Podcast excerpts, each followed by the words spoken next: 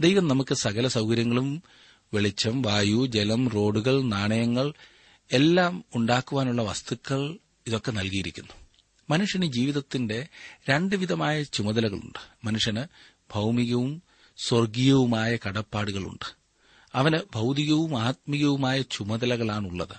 സ്വർഗത്തിന്റെ പൌരന്മാർ ഇവിടെ ഭൂമിയിൽ നികുതി കൊടുക്കുന്നു. ഈ ഭൂമിയിൽ പരദേശികളായിരിക്കുന്നവർ സ്വർഗത്തിൽ നിത്യമായ ധനം നിക്ഷേപിക്കേണ്ടതാണ്.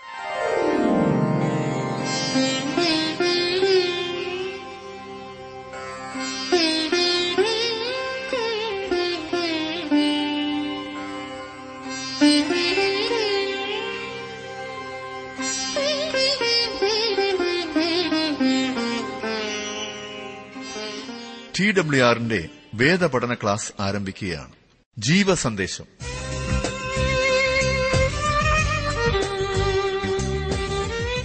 വിശുദ്ധ ലൂക്കോസ് എഴുതിയ സുവിശേഷം ഇരുപത് ഇരുപത്തൊന്ന് അധ്യായങ്ങൾ.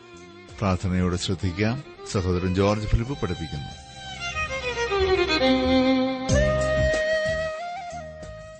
മറ്റുള്ളവരുടെ നന്മ എപ്പോഴും നോക്കുന്നത് എത്ര നല്ലതാണ്. മറ്റുള്ളവരിലുള്ള നല്ല കാര്യങ്ങൾ. കുറ്റം കണ്ടുപിടിക്കാനുള്ള പ്രവണത നികൃഷ്ടമാണ്. ഓരോ ദിവസവും നാം ഇതിനുവേണ്ടി ഒരു ശ്രമം നടത്തിയാൽ നമ്മുടെ ജീവിതവും സന്തുഷ്ടമായിരിക്കും മറ്റുള്ളവർക്കും അനുഗ്രഹമായിരിക്കും. ലൂക്കോസിന് സുവിശേഷം ഇരുപതാം അധ്യായമാണല്ലോ നാം ഇന്ന് പഠിക്കുവാൻ തുടങ്ങുന്നത്. യേശുവിന്റെ അധികാരം മതനേതാക്കന്മാർ ചോദ്യം ചെയ്യുന്നതാകുന്നു ഇവിടുത്തെ പ്രധാന വിഷയം.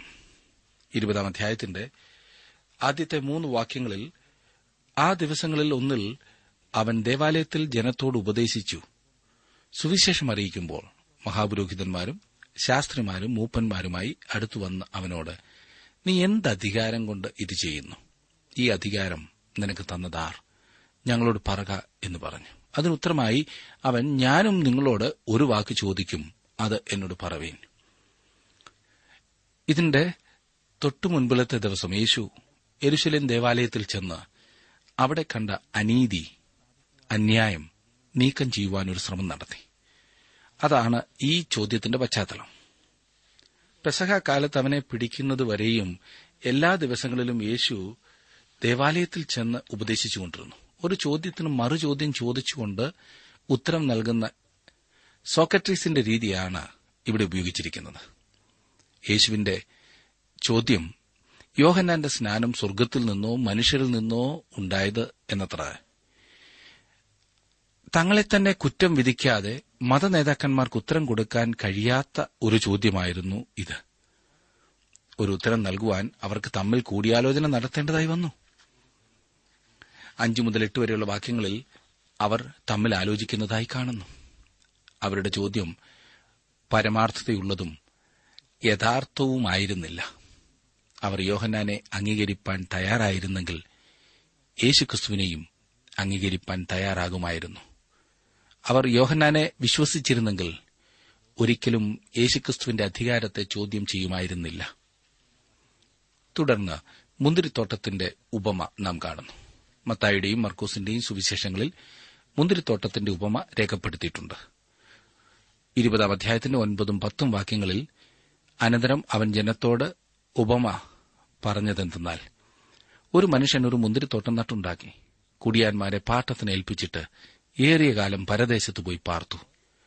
സമയമായപ്പോൾ കുടിയാന്മാരോട് തോട്ടത്തിന്റെ അനുഭവം വാങ്ങേണ്ടതിന് അവരുടെ അടുക്കൽ ഒരു ദാസനെ അയച്ചു.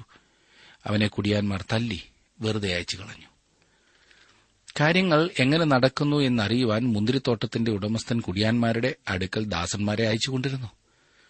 ഓരോ ദാസനും ലഭിച്ചത് തല്ലാണ്.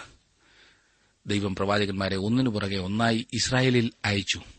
എന്നാൽ അവർ ത്യജിക്കപ്പെടുകയാണ് ഉണ്ടായത്. അവരിൽ പലരും കല്ലേറേറ്റ് മരിച്ചുപോയി. അതെ ആ അവസ്ഥ സഹിക്കുവാൻ സാധിക്കാതെ ഈ ജനത്തെ എങ്ങനെയെങ്കിലും രക്ഷിക്കുവാനായി പിതാവ് തന്റെ പുത്രനെ അയച്ചു. ആ പുത്രൻ കർത്താവായ യേശുക്രിസ്തുവാണ്. തന്നോട് എന്ത് ചെയ്യണമെന്നാണ് അവരുടെ മനസ്സിലിരിക്കുന്നത് എന്ന കാര്യം യേശു ആ നേതാക്കന്മാരോട് തുറന്നു പറയുകയായിരുന്നു ചെയ്തത്. അവർ അവനെ ക്രൂശിക്കാൻ പോകുകയാണ്. ദൈവം അതിന് അനുവദിക്കുകയും ചെയ്യുവാൻ പോകുകയാണ്. പതിനേഴാം വാക്യത്തിൽ നാം കാണുന്നു അവനോ അവരെ നോക്കി എന്നാൽ വീട് പണിയുന്നവർ തള്ളിക്കളഞ്ഞ കല്ല് മൂലക്കല്ലായി തീർന്നു എന്നെഴുതിയിരിക്കുന്നത് എന്ത്? തന്നെ അവർക്ക് കൊല്ലുവാൻ കഴിയും എന്നാൽ ദൈവത്തിന്റെ ഉദ്ദേശത്തെ ഹനിക്കുവാൻ അവർക്ക് സാധ്യമല്ല എന്ന് കർത്താവ് അവരോട് പറയുകയായിരുന്നു. അവർ തള്ളിക്കളഞ്ഞ കല്ല് മൂലക്കല്ലായി തീരും. യേശുക്രിസ്തു ത്യജിക്കപ്പെടുന്നതിന്റെയും അനന്തരം അവന്റെ വിജയത്തിന്റെയും ഒരു വ്യക്തമായ പ്രവചനമാണിത്.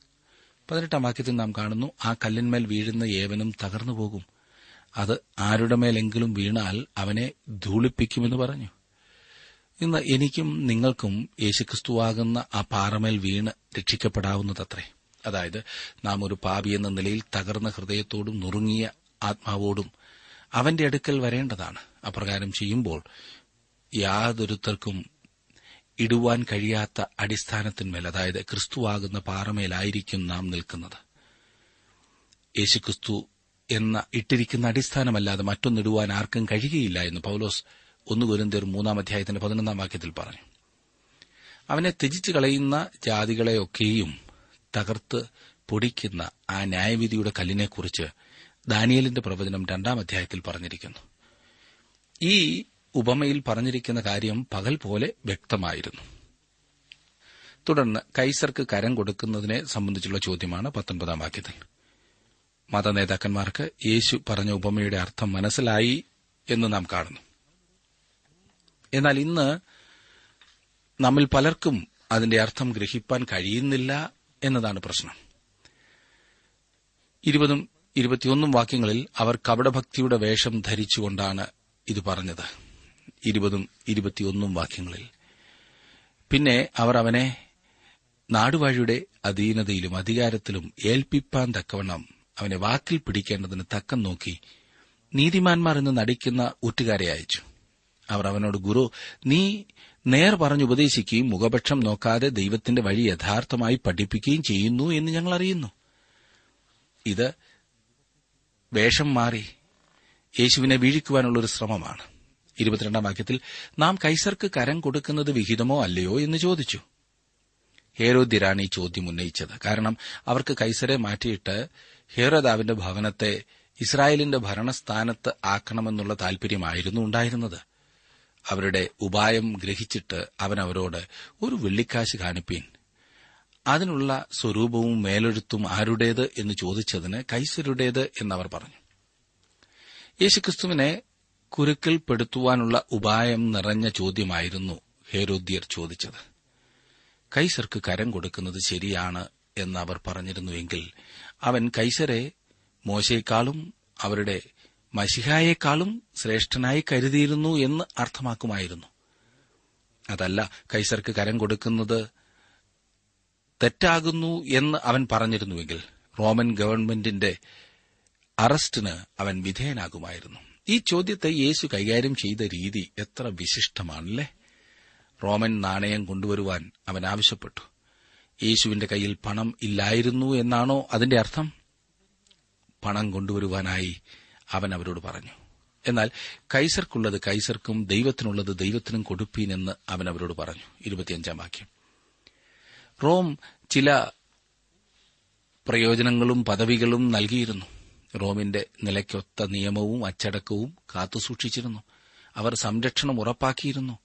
അവർ വീഥികൾ ഉണ്ടാക്കുകയും അവയെ സംരക്ഷിക്കുകയും ചെയ്തിരുന്നു.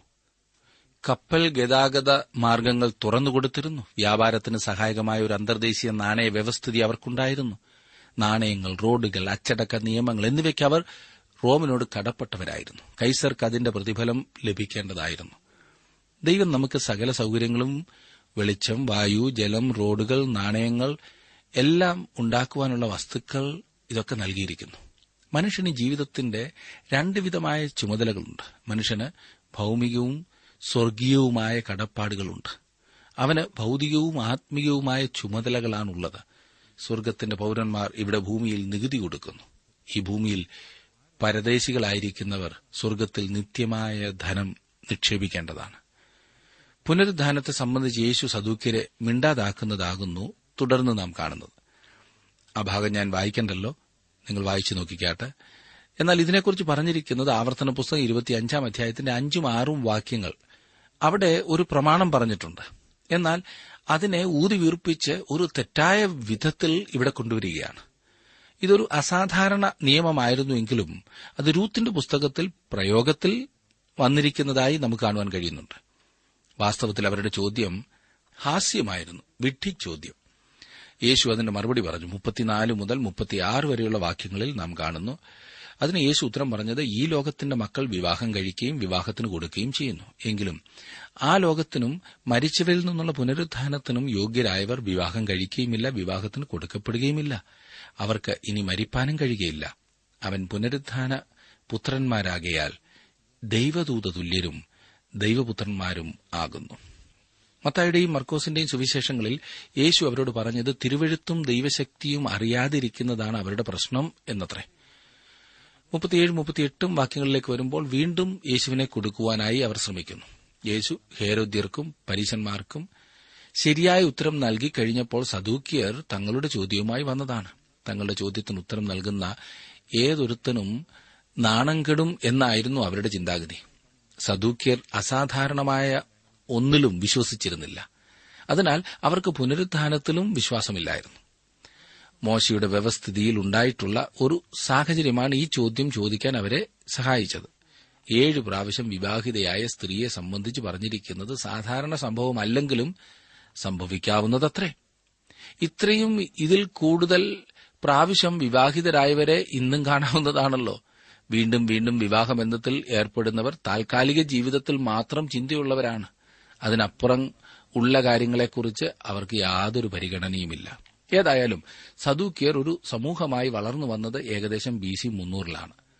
മഹാപുരോഹിതന്മാരിലും ദേവാലയ രാഷ്ട്രീയക്കാരിലും ഭൂരിഭാഗം സദൂക്കിയരായിരുന്നു അവർ പ്രമുഖന്മാരും സമ്പന്നന്മാരുമായിരുന്നു.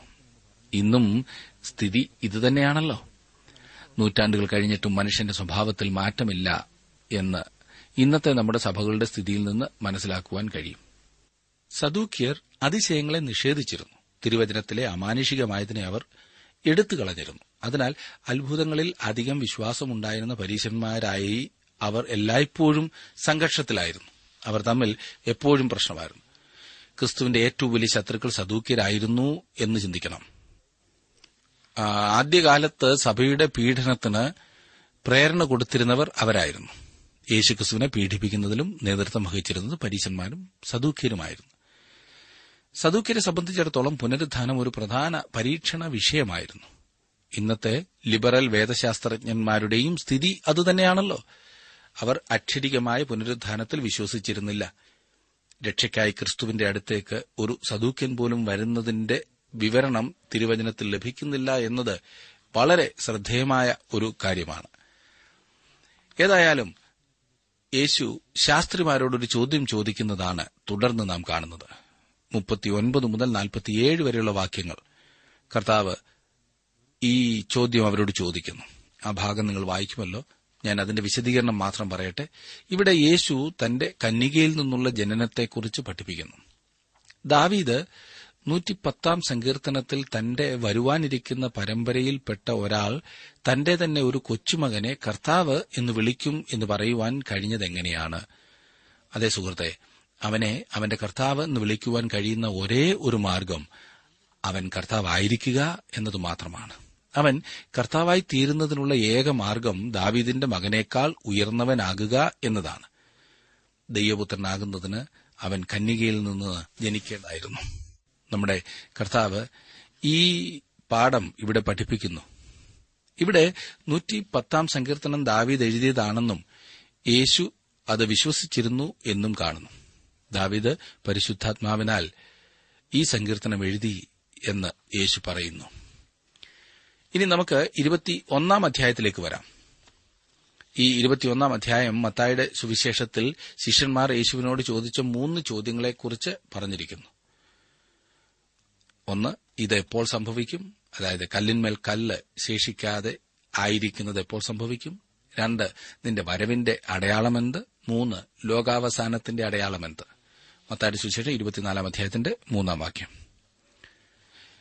ഇരുപത്തിയൊന്നാം അധ്യായത്തിന്റെ ഒന്നു മുതൽ നാല് വരെയുള്ള വാക്യങ്ങൾ. അവിടെ നാം വായിക്കുന്നത് അവൻ തലപൊക്കി ധനവാന്മാർ ഭണ്ണാരത്തിൽ വഴിപാടിടുന്നത് കണ്ടു. ദരിദ്രയായ ഒരു വിധവ രണ്ട് കാശിടുന്നത് കണ്ടിട്ട് അവൻ ഈ ദരിദ്രയായ വിധവ എല്ലാവരെക്കാളും അധികം ഇട്ടിരിക്കുന്നു എന്ന് ഞാൻ സത്യമായി നിങ്ങളോട് പറയുന്നു.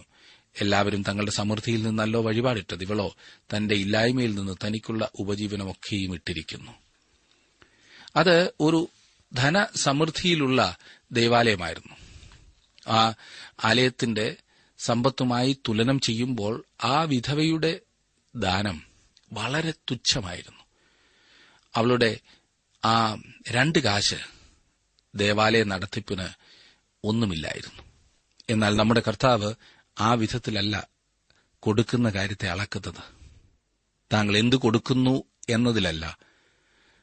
പിന്നെ താങ്കൾ താങ്കൾക്ക് വേണ്ടി എന്ത് കരുതി വെക്കുന്നു നീക്കിവെക്കുന്നു എന്നതിലാണ് ദൈവം താങ്കളെ അളക്കുന്നത്. നാം ദശാംശ വ്യവസ്ഥിതിയിലല്ല ജീവിക്കുന്നത്. കാരണം നീ എത്ര കൊടുക്കണമെന്ന് അത് കൽപ്പിക്കുന്നു. അല്ലെങ്കിൽ അതിനുള്ള മാർഗനിർദ്ദേശം നൽകുന്നു. താങ്കൾ താങ്കൾക്ക് വേണ്ടി എന്തു സൂക്ഷിച്ചു വെക്കുന്നു എന്നത് കൃപയോടുകൂടിയ ദാനമാണ്. തങ്ങളുടെ പത്തിലൊന്നിലധികം കർത്താവിന് കൊടുക്കേണ്ടതായ അനേകം ആളുകളുണ്ട്.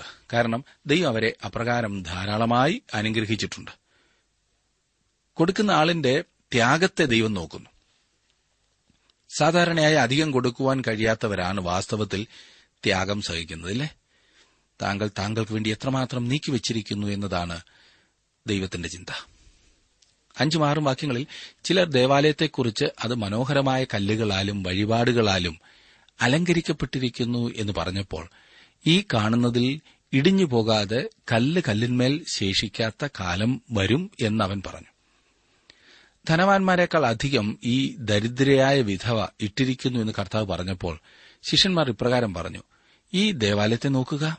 അതിന്റെ പണിക്ക് ഉപയോഗിച്ചിരിക്കുന്ന വിലയേറിയ കല്ലുകളും അതിന്റെ ധനവും എത്രമാത്രമാണ്. അതിന്റെ ധനം മതിപ്പുളവാക്കത്തക്കതായിരുന്നു. എന്നാൽ വാസ്തവത്തിൽ അത് അവർ കണ്ടിരുന്നോ? അതിന്റെ ശ്രേഷ്ഠത വേഗം നശിക്കുവാൻ പോകുകയാണ്. അധികം താമസിയാതെ കല്ല് കല്ലിന്മേൽ ശേഷിക്കാതെ വണ്ണം നിലം പരിചാകാൻ പോകുന്നു. പ്രിയ സുഹൃത്തെ ആ വിധത്തിലാണ് ഞാനും നിങ്ങളും ഈ ലോകത്തിന്റെ ധനത്തെ കാണേണ്ടത്.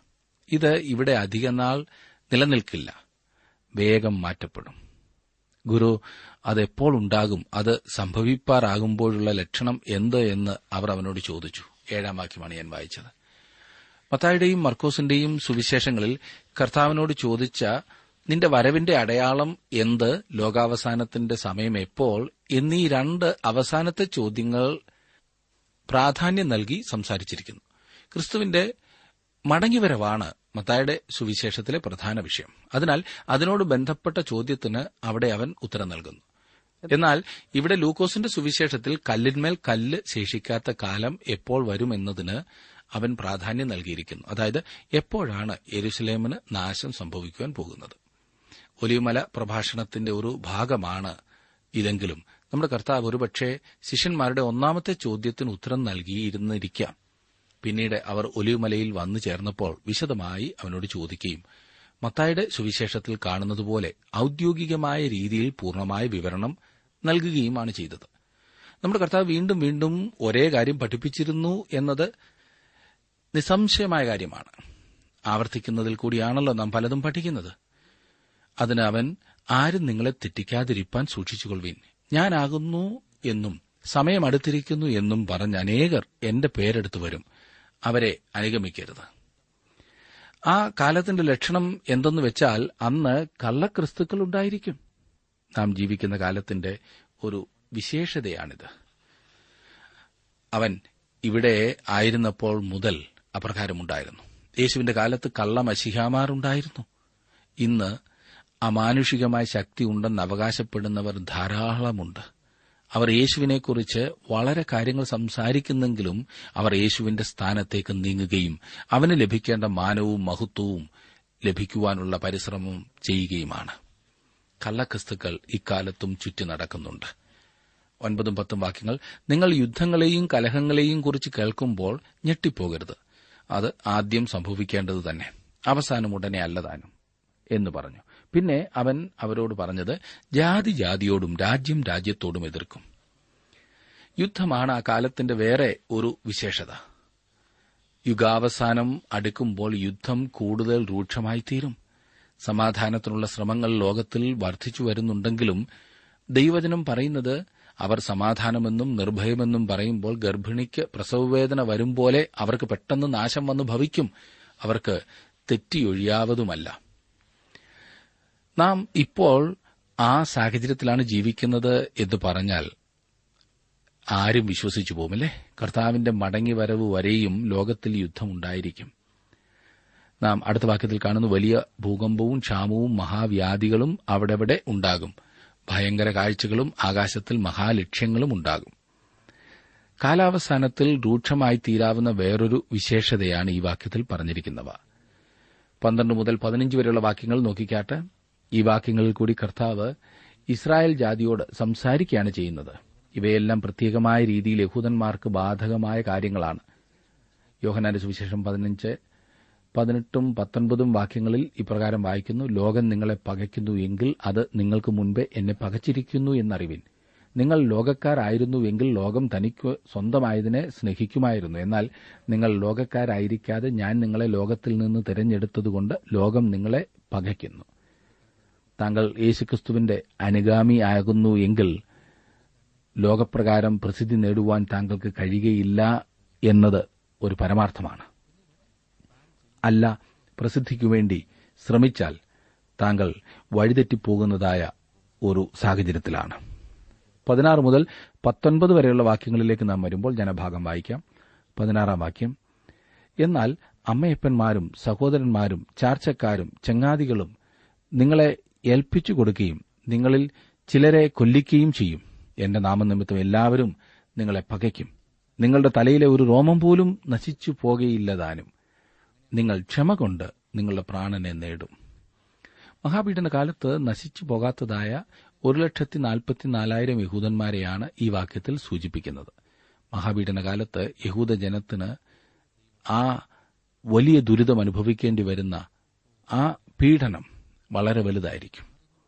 ഇരുപതാം വാക്യത്തിൽ സൈന്യങ്ങൾ എരുശുലമിനെ വളഞ്ഞിരിക്കുന്നത് കാണുമ്പോൾ അതിന്റെ ശൂന്യകാലം അടുത്തിരിക്കുന്നു എന്നറിഞ്ഞുകൊള്ളുവീൻ. അവർ യേശുവിനോട് അതെപ്പോൾ ഉണ്ടാകും എന്ന് ചോദിച്ചു എന്ന കാര്യം ഓർത്തിരിക്കണം. അതായത് എപ്പോഴാണ് കല്ല് കല്ലിന്മേൽ ശേഷിക്കാത്ത കാലം വരാൻ പോകുന്നത്? എ ഡി എഴുപതിൽ റോമ ചക്രവർത്തിയായ തീത്തൂസ് എരുശലം പിടിച്ചപ്പോൾ അത് സംഭവിച്ചു. ഏകദേശം നാൽപ്പത് വർഷങ്ങൾക്ക് ശേഷം ഈ മനുഷ്യരിൽ അധികം പേരും തീത്തൂസിന്റെ പതാക യെരുസലേമിൽ ഉയർന്നപ്പോൾ ക്രിസ്തുവിന്റെ വാക്കുകൾ ഓർക്കുകയും ഇതാണ് കർത്താവ് പറഞ്ഞ ദിവസമെന്ന് മനസ്സിലാക്കുകയും ചെയ്തിരിക്കണം. ഇതേ കാര്യം അന്തിമ ദിനങ്ങളിലും സംഭവിക്കും. ഇരുപത്തിയൊന്നാം വാക്യത്തിൽ അന്ന് യഹൂദയിലുള്ളവർ മലകളിലേക്ക് ഓടിപ്പോകട്ടെ അതിന്റെ നടുവിലുള്ളവർ പുറപ്പെട്ടു പോകട്ടെ നാട്ടുപുറങ്ങളിലുള്ളവർ അതിൽ കടക്കരുത്. മഹാപീഠന കാലത്ത് ചെയ്യേണ്ടത് അന്ന് അവർ ചെയ്യണം. എത്രയും പെട്ടെന്ന് അവർ എരുശലേം നഗരം വിട്ടു പുറത്തു പോകണം. പ്രസിദ്ധയായ യഹൂദ ചരിത്രകാരനായ ജോസിഫസ് എരുശലേം പട്ടണം പിടിച്ചടക്കിയതിന്റെ ഭീകരമായ വിവരണം എഴുതിയിട്ടുണ്ട്. നഗരത്തിലേക്കുള്ള നിരോധനം ഏറി വന്നപ്പോൾ അമ്മമാർ തങ്ങളുടെ കുഞ്ഞുങ്ങളെ തിന്നേണ്ടതായി വന്നു എന്ന്. ജനങ്ങൾ ഈയലുപോലെ ചത്തുവീണു. മരിച്ചവരെ നഗരത്തിനു വെളിയിൽ വലിച്ചെറിയുകയുണ്ടായി. ജീവനോടെ അവശേഷിച്ചവർ ക്ഷാമത്താൽ മരിക്കുകയോ അടിമകളായി വിൽക്കപ്പെടുകയോ ചെയ്തു. നോക്കണേ അന്തിമ ദിവസങ്ങളിൽ ഉണ്ടാകുവാൻ പോകുന്നതിന്റെ ഒരു ലഘു ചിത്രമാണ് കർത്താവ് ഇവിടെയും വിവരിച്ച് കാണിക്കുന്നത്. ഇങ്ങനെ ഒന്ന് ഇനിയും സംഭവിക്കാൻ പോകുന്നില്ല എന്ന അഭിപ്രായക്കാർ ഉണ്ട്. സ്നേഹിതന്മാരെ ഒരിക്കൽ അപ്രകാരം സംഭവിച്ചു. അത് ചരിത്ര സത്യമാണ്. അത് സംഭവിക്കുമെന്ന് കർത്താവ് പറഞ്ഞിരുന്നു. അങ്ങനെ സംഭവിക്കുകയും ചെയ്തു. വീണ്ടും അപ്രകാരം ഉണ്ടാകുമെന്ന് അവൻ പറഞ്ഞിരിക്കുന്നു. അത് സംഭവിക്കും എന്നത് തീർച്ചയാണ്. ഇനി ഇരുപത്തിരണ്ട് മുതൽ ഇരുപത്തിനാല് വരെയുള്ള വാക്യങ്ങളിലേക്ക് വരുമ്പോൾ യഹൂദന്മാർ ചിതറപ്പെട്ടുപോയി. തീത്തൂസ് അവരെ അടിമകളാക്കി തീർത്തു. ഇസ്രായേൽ ജാതിയുടെ മേൽ ഭയങ്കരമായ ന്യായവിധിയും കഷ്ടതയും വന്നു. ദൈവവചനം എത്രയോ കൃത്യമായി ശരിയായിരിക്കുന്നു എന്നത് അത്ഭുതകരമാണല്ലേ? ഇരുപത്തഞ്ചാം വാക്യത്തിൽ നാം കാണുന്നു സൂര്യനിലും ചന്ദ്രനിലും നക്ഷത്രങ്ങളിലും ലക്ഷ്യങ്ങളുണ്ടാകും. കടലിന്റെയും ഓളത്തിന്റെയും മുഴക്കം നിമിത്തം ഭൂമിയിലെ ജാതികൾക്ക് നിരാശയോടുകൂടിയ പരിഭ്രമവും ഉണ്ടാകും. കർത്താവ് ഈ ഭൂമിയിലേക്ക് വരുന്നതിനു മുൻപ് അതെ ആ അവസാന ദിവസങ്ങളെയാണ് ഈ വാക്യത്തിൽ സൂചിപ്പിച്ചിരിക്കുന്നത്.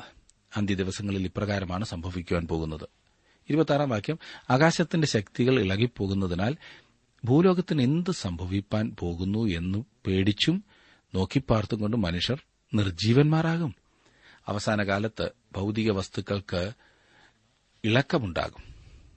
ഇന്നത്തെക്കാൾ അധികമായി രാഷ്ട്രീയവും സാമൂഹികവുമായ പ്രശ്നങ്ങൾ നടമാടുമെന്ന് ചുരുക്കം. ഇരുപത്തേഴാം വാക്യത്തിൽ അപ്പോൾ മനുഷ്യപുത്രൻ ശക്തിയോടെ മഹാതേജസ്സോടും കൂടെ മേഘത്തിൽ വരുന്നത് അവർ കാണും. ഏതു നേരത്തും ക്രിസ്തു മടങ്ങി വരാവുന്നതാണ്. ഈ അദ്ധ്യായത്തിന്റെ പഠനം അവസാനിപ്പിക്കുന്നതിനു മുൻപ് തന്നെ ക്രിസ്തുവിന്റെ ശരീരമായ സഭയെ ഭൂമിയിൽ നിന്ന് എടുത്തുന്നു വരാം. അത്രയ്ക്ക് വേഗത്തിലാണ് ഇന്ന് കാര്യങ്ങൾ സംഭവിക്കുന്നത്. അങ്ങനെയെങ്കിൽ എന്നോടൊപ്പം താങ്കളും അവന്റെ സന്നിധിയിൽ കാണും എന്ന് വിശ്വസിക്കട്ടെ. ഇരുപത്തിയെട്ടാം വാക്യത്തിൽ നാം കാണുന്നു ഇത് സംഭവിച്ചു തുടങ്ങുമ്പോൾ നിങ്ങളുടെ വീണ്ടെടുപ്പ് അടുത്തു വരുന്നതുകൊണ്ട് നിവർന്ന് തലവെക്കുവിൻ. ഈ കാര്യങ്ങൾ സംഭവിച്ചു തുടങ്ങിയോ? എനിക്കറിയില്ല. എന്നാൽ ഒരു കാര്യം എനിക്കറിയാം. ഞാൻ ആദ്യം വിശ്വസിച്ച സമയത്തേക്കാൾ എന്റെ രക്ഷയും വീണ്ടെടുപ്പും ഇപ്പോൾ അടുത്തിരിക്കുന്നു. അവൻ മടങ്ങി വരുവാൻ പോകുന്നു. യേശു അവരോട് ഒരു ഉപമയും പറഞ്ഞു എന്ന് ഇരുപത്തിയൊൻപത് മുതൽ മുപ്പത്തിയൊന്ന് വരെയുള്ള വാക്യങ്ങളിൽ നാം കാണുന്നു. അതെ അത്തി ഇസ്രായേൽ ജാതിയെയാകുന്നു കുറിക്കുന്നത്. പിന്നെ കർത്താവ് പറയുന്നു സകലവും സംഭവിക്കുവോളം ഈ തലമുറ ഒഴിഞ്ഞു പോകുകയില്ല എന്ന് ഞാൻ സത്യമായിട്ട് നിങ്ങളോട് പറയുന്നു. ഈ തലമുറ എന്ന് പറഞ്ഞിരിക്കുന്നത് ഇസ്രായേൽ ജാതിയെ സൂചിപ്പിക്കുന്നതാകാം. അങ്ങനെയെങ്കിൽ ഈ ജനത്തിന്റെ നാശമില്ലായ്മയെ ആയിരിക്കും പഠിപ്പിക്കുന്നത്. അല്ലെങ്കിൽ ഈ തലമുറ എന്ന് പറയുന്നത് ജനങ്ങളുടെ ജീവിതകാലത്തെ സൂചിപ്പിക്കുന്നതാകാം. അങ്ങനെയെങ്കിൽ അതിന്റെ അർത്ഥം ഈ സംഭവങ്ങളുടെ ആരംഭത്തെ കണ്ടവർക്ക് അതിന്റെ അവസാനവും കാണുവാൻ കഴിയും എന്നാണ്. മുപ്പത്തിമൂന്ന് മുതൽ മുപ്പത്തി അഞ്ച് വരെയുള്ള വാക്യങ്ങളിൽ അന്ത്യത്തിൽ സംഭവിക്കാൻ പോകുന്നതിന്റെ വിശദീകരണം വീണ്ടും നാം കാണുന്നു. ദൈവത്തിനു വേണ്ടി ജീവിക്കുവാനുള്ള മഹത്വകരമായ ദിനങ്ങളാണിത്. എന്നിട്ട് കർത്താവ് മുപ്പത്താറാം വാക്യത്തിൽ പറയുകയാണ് ആകയാൽ ഈ സംഭവിപ്പാനുള്ള എല്ലാറ്റിനും ഒഴിഞ്ഞു പോകുവാനും മനുഷ്യപുത്രന്റെ മുമ്പിൽ നിൽപ്പാനും നിങ്ങൾ പ്രാപ്തരാകേണ്ടതിന് സദാകാലവും ഉണർന്നും പ്രാർത്ഥിച്ചും കൊണ്ടിരിപ്പേൻ. താങ്കൾ എപ്രകാരമാണ് യോഗ്യനായി തീരുന്നത്? എന്നെ യോഗ്യനാക്കുന്ന ഏക കാര്യം ക്രിസ്തുവിലുള്ള എന്റെ സ്ഥാനമാണ്. എത്ര അനുഗ്രഹിക്കപ്പെട്ട ഒരു അവസ്ഥയാണ് ദൈവം നമുക്ക് ഓരോരുത്തർക്കും നൽകി തന്നിരിക്കുന്നത്. എന്നെ ശ്രദ്ധിക്കുന്ന സുഹൃത്തെ ആ അനുഗ്രഹിക്കപ്പെട്ട അവസ്ഥയിലായിത്തീരുവാൻ താങ്കൾക്ക് സാധിച്ചിട്ടുണ്ടോ?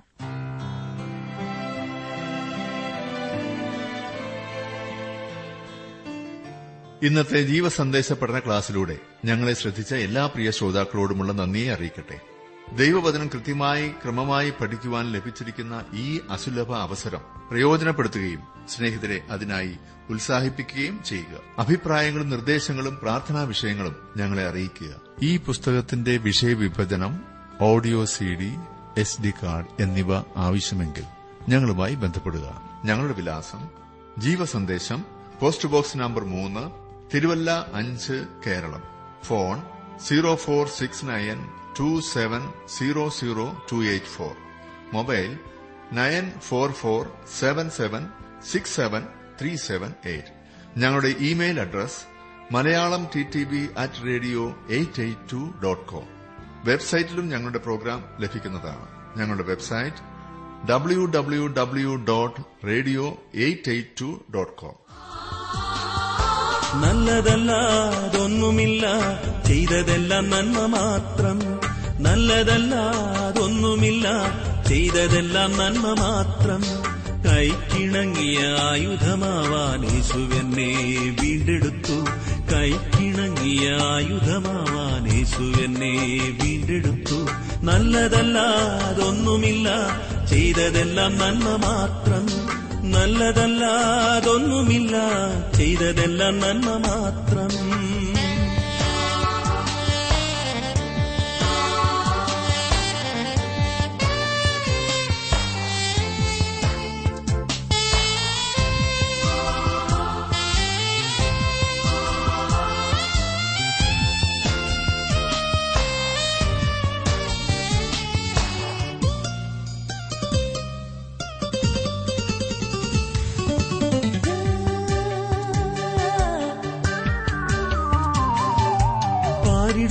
പരിശോധനകൾ ഏറുന്ന നേരമെന്റെ പാരിടത്തിൽ പരിശോധനകൾ ഏറുന്ന നേരമെന്റെ ഓമനപ്പേ ചൊല്ലിയെന്നെ മാറോടു ചേർക്കും നാഥൻ. ഓമനപ്പേർ ചൊല്ലിയെന്നെ മാറോടു ചേർക്കും നാഥൻ. നല്ലതല്ലാതൊന്നുമില്ല ചെയ്തതെല്ലാം നന്മ മാത്രം. നല്ലതല്ലാതൊന്നുമില്ല ചെയ്തതെല്ലാം നന്മ മാത്രം